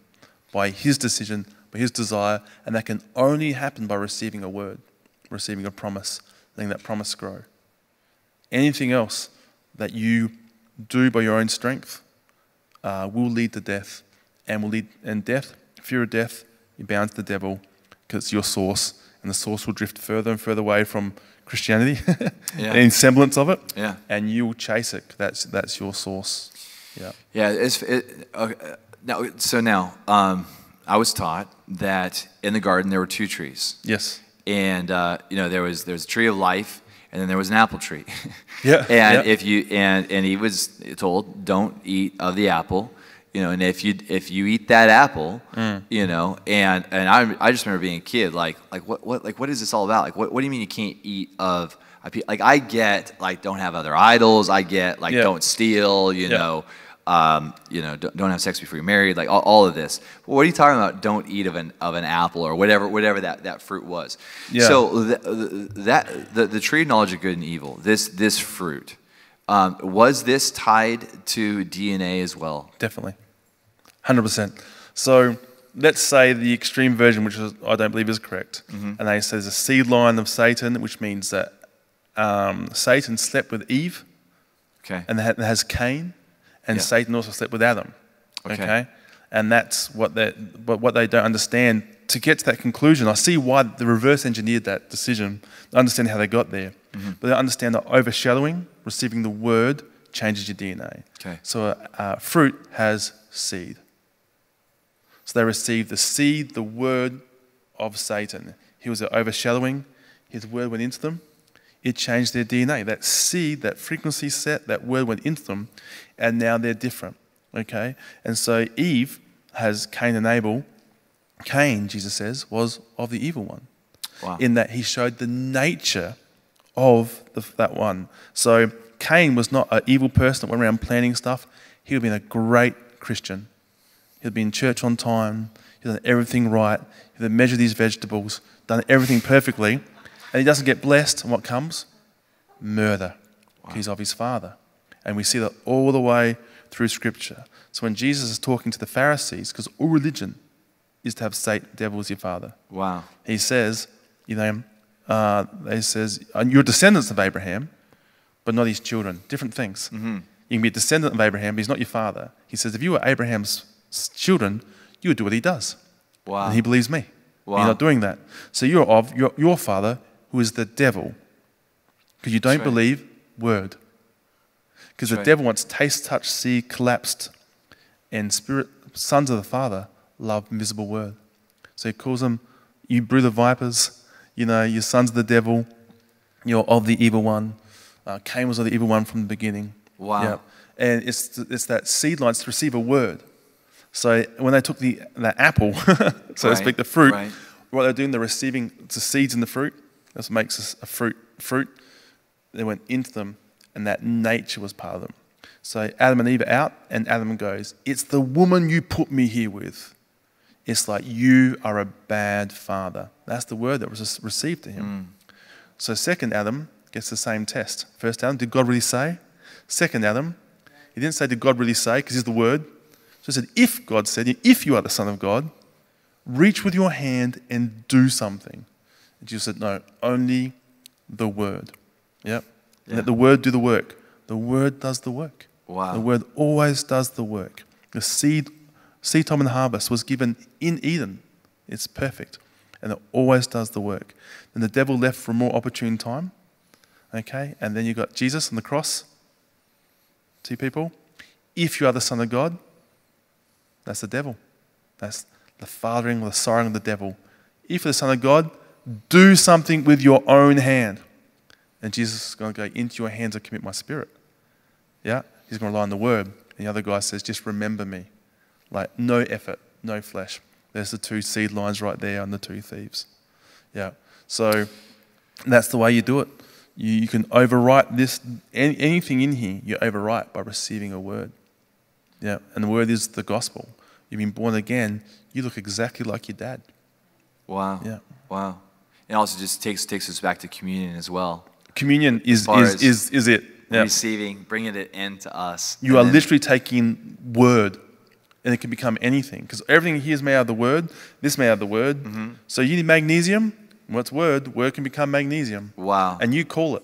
Not, we're not taught, but you call it magnesium. Yeah. You call it hormone replacement therapy, or you call it, you know, three thousand calories of protein so I can stack on weight. So there's people that live off communion, and they bodybuild, and all they have is this much. That's amazing. Because how much word did it take to create the universe? That's this right. much? This much? You know, it's Yeah. a measure. We're measuring by touch, taste, and see. Can this become this? It's human thinking. So you can literally live off communion alone. It has no waste, only life. it's it, uh, it's fascinating what's happening right now in, in 2020 as far as um, not necessarily the revelation. So there's revelation occurring within the church, right? But there's also revelation coming to um, within within the world. Yeah. And uh, last night I was I was listening to uh, a secular podcast. It's not even a um, Yeah. It's not even a uh, um, a mysticism or new age. You know, Yeah. it's just that we're talking about a, a, a, a well received one of the top five podcasts in our country. So this one episode will get more views than anything that CNN or Fox News is showing right now. And Yes. yet it's not on prime time. It's it's, Yeah. it's a podcast, and the conversation was uh, was involving um, hallucinogenics within mixed wines and how it um, influenced the the uh, Christianity in Catholicism, and um, and then uh, and, and we're talking two hours, two and a half hours from pretty well known uh, scholars and, and linguists that are going back to ancient texts. Right, yeah. And at one point, the guy being interviewed is talking about his own experiences with hallucinogenics and he says, I have seen, I, I've, I've received instructions. You know, this is, and again, this isn't like some sort of like, you know, fruity kind Yeah, of yeah, thing. Like, yeah. this is like, this is like a pretty mainstream. And this is what he says I have received instructions from aliens, Yes. fairies, Yes. and um, and uh, uh, they're not gnomes. They're I call them. I think of little garden gnomes, but Yeah. dwarves or, wha- Yeah. or whatever. Yeah. I believe they're all the same. I believe that that, that what people this is what he's saying uh, that people are res- they're they're accessing right now through these hallucinogenics, and and they're actually and and and, and people are receiving instructions right now.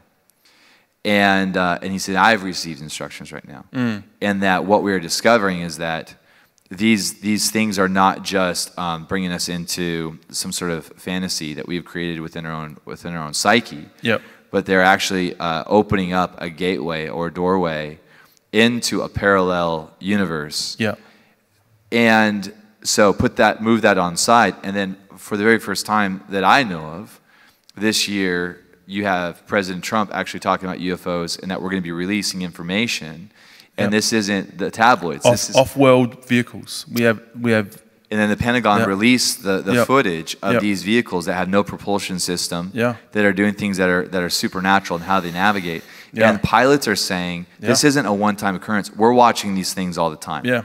And so, And astronauts, So yeah. all this stuff that's that if you ever talked about it before, Yeah. you were weird, you were one of them people. Yeah. But now it's not. And now, it's- now, if you don't acknowledge it, now you're weird. It's been flipped on you. Yeah, what you don't the- know this is real. Yeah, it's you're not the, you're tinfoil hat wearing people that are talking Yeah. about it. It's it's our president and Yeah. it's it's it's the Pentagon that's actually releasing the footage. Yeah. And so, uh, what's what's happening? Ha- happening? Why why are these things coming into the spotlight in in, in 2020? Uh, yeah, because um, because of the times. uh, just know this: any of those guys, it's not a free gift. It's always a trade. Wow. Only the Father laid down His life before the foundation of the world through His Son. These guys will not give freely. It's always a trade, and it's not a good trade. And they'll give you access to wisdom, understanding, dimensions, experiences. But they're going to take something from you. Wow. And what they take is access to your DNA and your generations. Mm. That's it. It's a trade for them.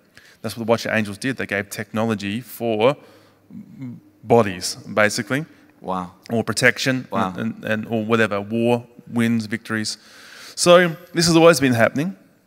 And we're in an information age. There's lots of disclosure. Uh, humans can get together. They can't fight this. And uh, maybe maybe there will be a, a mass disclosure you know uh, and uh, many christians on that day will give up uh, have you ever seen um, the simpsons where reverend lovejoy sees ufo and he takes off his his collar, he puts it in the ground, he stamps on it, and then the UFO is fake. He picks up, and goes, puts it back on again. Back on. Yeah, it's a classic moment. But you know, you know, the Simpsons foretold future all the time. That's the big one right That's there. right. That's right. And uh, we have not prepared because we don't understand Genesis one to eleven, right. the five falls of Genesis. If a UFO lands in the car park, as far as people are concerned, the Bible's out. I've been right. deceived. That's right. And these guys, they come with technology or health. They heal COVID or something. Wow, they'll get our hearts. They're our healer. Mm. They're, our, they're our source. But they'll take your DNA. Yeah, and you won't be like your father in heaven. Wow. And I do believe you live with your father. That's what happens to you when you die. What happens when you die? You live with your dad. That's what happens when you die. Wow. Yeah. Wow. Everyone's telling me, "Oh, Chris Blackeby, ah, ah," you know, and uh, and Like, oh, oh, like, oh, gee. no, like like ah, Oh, that's you okay know, then. like like like, like been, ah, ah. happy, ah, Oh, right, not okay. like ah, look look out, careful, brother. Yeah, You know? yeah, yeah, No, yeah. Uh, and and what I've heard from multiple people is like you got to ask them about 100 100 fold. Is that Okay. yeah, or 100x or I don't know. yeah, yeah, yeah, yeah. And so I, I just I want I want to kind of hit on that too, if that's Okay. all right. And again, I don't want to like you know I I realize that the, the stuff we're hitting on. Yeah. You've got like just you, and we'll make sure that we put all all your stuff in the show Okay. notes and want Yeah. everybody to just definitely dive into this adventure to go Yeah. deeper in these areas. But I was wondering if you could, at maybe at thirty thousand feet. Yeah. What is this hundredfold thing? Well, 30, 60, 100 is um, a, a paradigm for all reality. So you, we could talk about it for the rest of our lives. So basically, a farmer uh, seed, seed is sown, which is the word, into the field, which is the heart, and the good response is 30, 60, or 100. But the seed's the same. So this is the gospel. And the gospel is uh, Jesus died, uh, you died with Christ, and you, you rise as him, basically. In Wow. Christ, I'm. Christ. Wow. That's it. In Christ, I'm Christ. That's it. Yeah. Now, now faith is as he is now. So as he is, so you now on the earth. That's right. It's a now thing. Yeah. Yeah. And so there's a, there's different responses: a thirty-fold, a sixty-fold, a hundred-fold, and they're represented pretty clearly by the traditional church, the charismatic church, and let's say the ecclesia, to use a term that Yeah. we're both comfortable Absolutely. with. Yep. Um, and so thirty-fold is a great response. Thirty-fold's awesome, and they say because some people say, God's not that good, he wouldn't do that for me. But some say, yeah, no, God is that good. He would die and take away all my sins, and I'll see him when, when I get to heaven. In the meantime, I'll be here, and I'll try to be as good as I can, and I'll see him in heaven. Thirtyfold response. That's how good God is. That's no problem. Okay, but when you say he's no better than that, that's when you get into trouble. And then there's a 60 fold response. The 60 fold says, no, no, God's so good that he sent his son, he died, took away our sins, gave us his righteousness, and he sent us his Holy Spirit. And we can perform ministries like him. Yep. And then one day we'll see him in heaven. Yeah. Yeah. But the hundredfold response is that everything these guys are waiting for, you're now. As he is, so you're now on the earth. And that's literally what you are. Raised and seated in heavenly places. Everything that 30-fold, 60-fold believe that will happen to them when they get to heaven, you can do it now. You can work with a cloud of witnesses. You go to the same church that Paul the Apostle goes to. You go to the same church, and this is it. People go, oh, yeah, I can see that. You know, a little bit Catholic, that's okay, I get it. Well, how about you go to the same church your great grandmother goes to? Now, that's a bit weird, yeah? But you do. Will you see your great grandmother when you go to heaven? Well, Yeah. where are you Yeah. now? Are you raised in heavenly places right now? It's the same seed, the same word, but how good you say God is depends on your response. Each one's their declaration of God's that good. Because if you're driving a car and you're going past some people because they're idiots, they're going too slow. And someone goes vroom past you, idiot, Yeah. it's going too fast.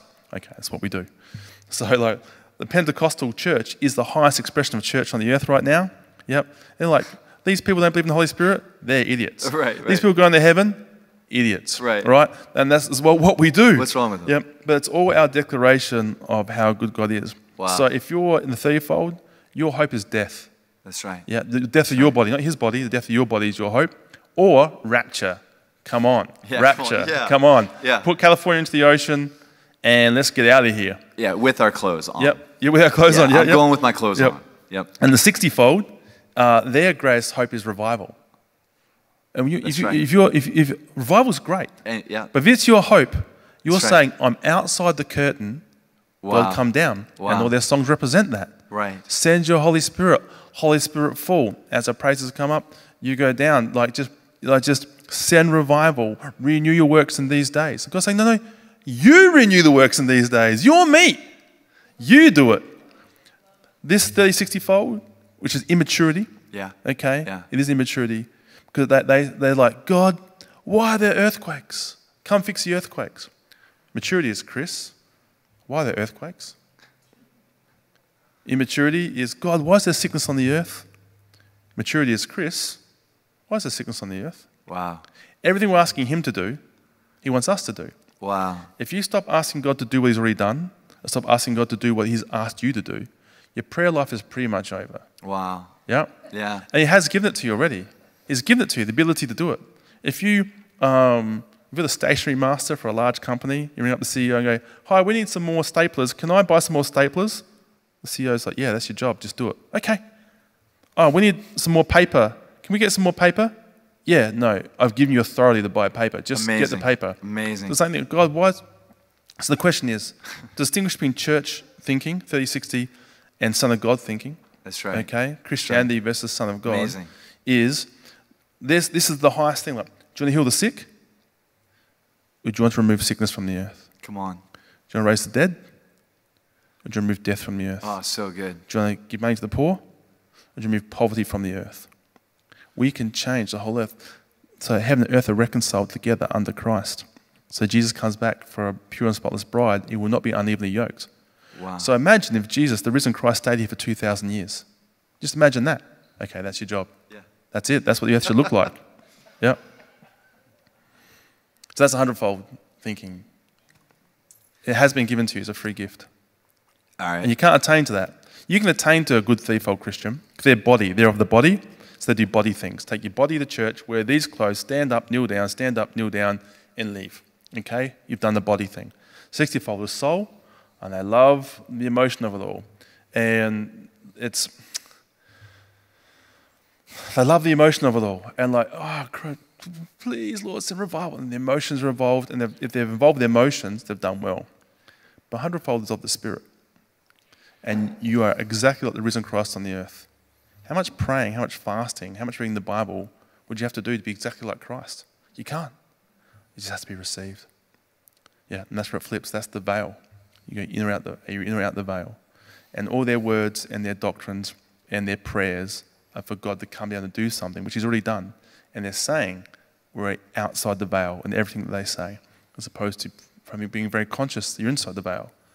We sing, Do not shut the heavens. If God shut the heavens, we're on the inside, you know? right. It's just, Right, it's just, it's just, right, it's just right, how, how we think. right. You see it all the time. Right. And do I love revival? Yes, absolutely. If you have a revival, I'm coming. Yeah. You say, be here at six, wear all black, pull out sh- shoes, Yeah, pull out chairs, whatever. Yeah. I'm doing that. I'm doing whatever you say Yeah. in your house I, if my father's doing it. But it's not my hope. That's right. Revival comes to a dead church. That's right. In the spirit doesn't That's need right. revival. That's right. You're only life, and you're only bringing life, and you're being good to the wicked and the evil, Mm-hmm. uh, and the just and the righteous as well. Yeah.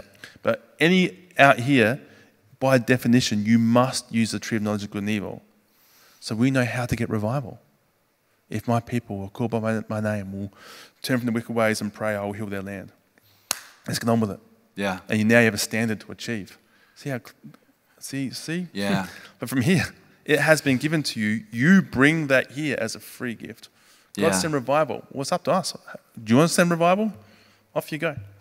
Yeah, that's so good. I, I, I love that. And yeah, I mean, for me, the way I see revivals is just the portal. It's just, it's like, not that it's Jesus, but it, it is. Revival is Jesus. It's just the portal. It's just the access point. It's the awareness of our, of our union with Him. That's it. That's- you know? that's correct. And so, like, whenever I see uh, revivals in church history, Yeah. it's it's basically it's the kids that found the wardrobe and now they're back in Narnia. Yeah. Like like and I think that sometimes within the church we make revival the end. Yeah.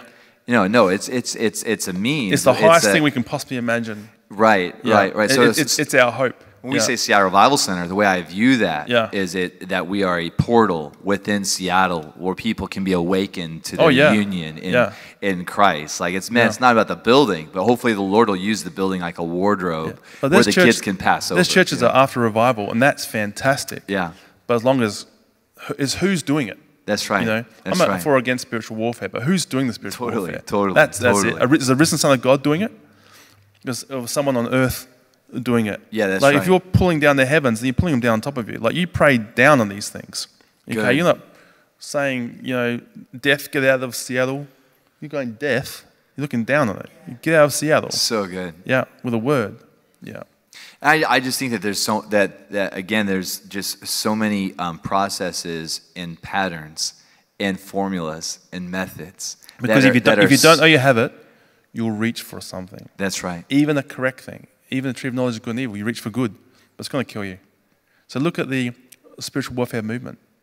Is America better after te- 90s of spiritual warfare movement? Are they better? What happened?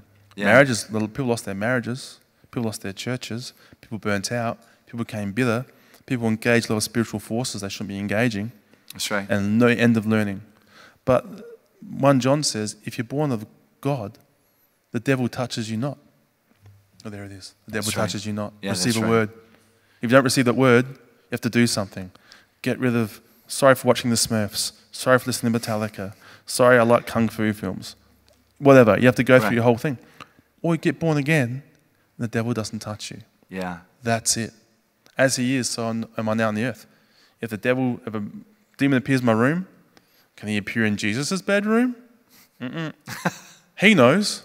God knows. Right. Only one person has a question. All I want to know is, do you know? What do you believe? You receive that seed, you're the risen Christ. Fire in your eyes, sword in your mouth, voice like rushing waters. You're the scariest thing in that room at any time. Come on. You're terrifying. Yeah. I just want to know if you know. Can you receive the seed, but did you get a 30 fold response? Jesus might come and save me, or the, get called for the priest. 60 fold response, spiritual warfare principles, 100 fold response. No. I'm Christ. That can't happen to Christ. And it's annoying. You can receive that as a gift. You can't attain to it at all. So good, Chris. Yeah, man, I so I so so appreciate it, and just all the opportunities to just even kind of um, repent in a fresh way, in a new way. Even while even while you were talking, these opportunities to kind of upgrade and uh, and to get our attention, our focus back onto The gospel. onto the gospel, onto Yeah, you, Jesus. you were born again of heaven. I, I feel like the, uh, uh, uh, the uh, a thread throughout this conversation is always coming back to kind of the first commandment, actually, to have no other God, to have no other Lord, like it, it, to, it. to come back to the source. Yeah. Like everything that you're talking about. There's a lot of good stuff. It's, it, there's a lot of bad stuff. It's, it's, it's, it's all evil if it's taking the place of the true source. Yeah, even if it's good, it's going to produce death. That's if it's, right. If it's another source, another father, an idol. Yeah. Yeah, the source. We have to have the right source. Yeah, that's it. Yeah. Yeah, The- so the source, the sire, is your father. Yeah. And he operates from word. And that's how he's revealed himself. Yeah. And, you're a spirit being like he is. So you operate from word too. But word is invisible. You can't taste, touch it. It relies on the character of another. Yeah. So good. Thank you so much, Chris, Hey, for, pleasure. for hanging out and diving into Yeah. these in, into these topics. Yeah. Man, this is this has been a blast. And- Thanks, thanks for exposing my UFO stuff. Absolutely. I, all, all my speaking engagement has just been cancelled for the rest of the year. Hey. I have to sign a waiver. Yeah. No UFO talk. That's right. Hey, you just got to speak an engagement here. I'm like, this guy's willing to talk about. We're gonna have him back. So Yeah. Hey, uh, love you, love you, love the message, bro. Keep keep going after it. This Thank you. Been amazing. Let's do it again. Yeah, absolutely. Thank you, Darren. Awesome. Bye. Podcasts are definitely trending right now. There are so many brand new podcasts that are hitting the market. And I think that iTunes is kind of overwhelmed. And one of the ways that iTunes aggregates what's hip and relevant from the rest of the noise that's hitting the web is through ratings and reviews. A bunch of you have already taken the time to leave a rating and a review of this podcast. And I just wanted to say thanks. You guys are incredible and you're so supportive, and I love you. And if you haven't had a chance to take that minute or two to leave a review, if you do that, that'd be incredible. And I've created a shortcut to get you there. It's thedarrenshow.com. That's thedarrenshow.com. You can give it one star, and that means that you think it's kind of lame. Or you can give it five stars, and that means that you think this thing be dope, be tight, be off the chain. So if you would take the minute or two to leave a review, that would be mighty fine of you. Again, it's thedarrenshow.com. Thanks, guys.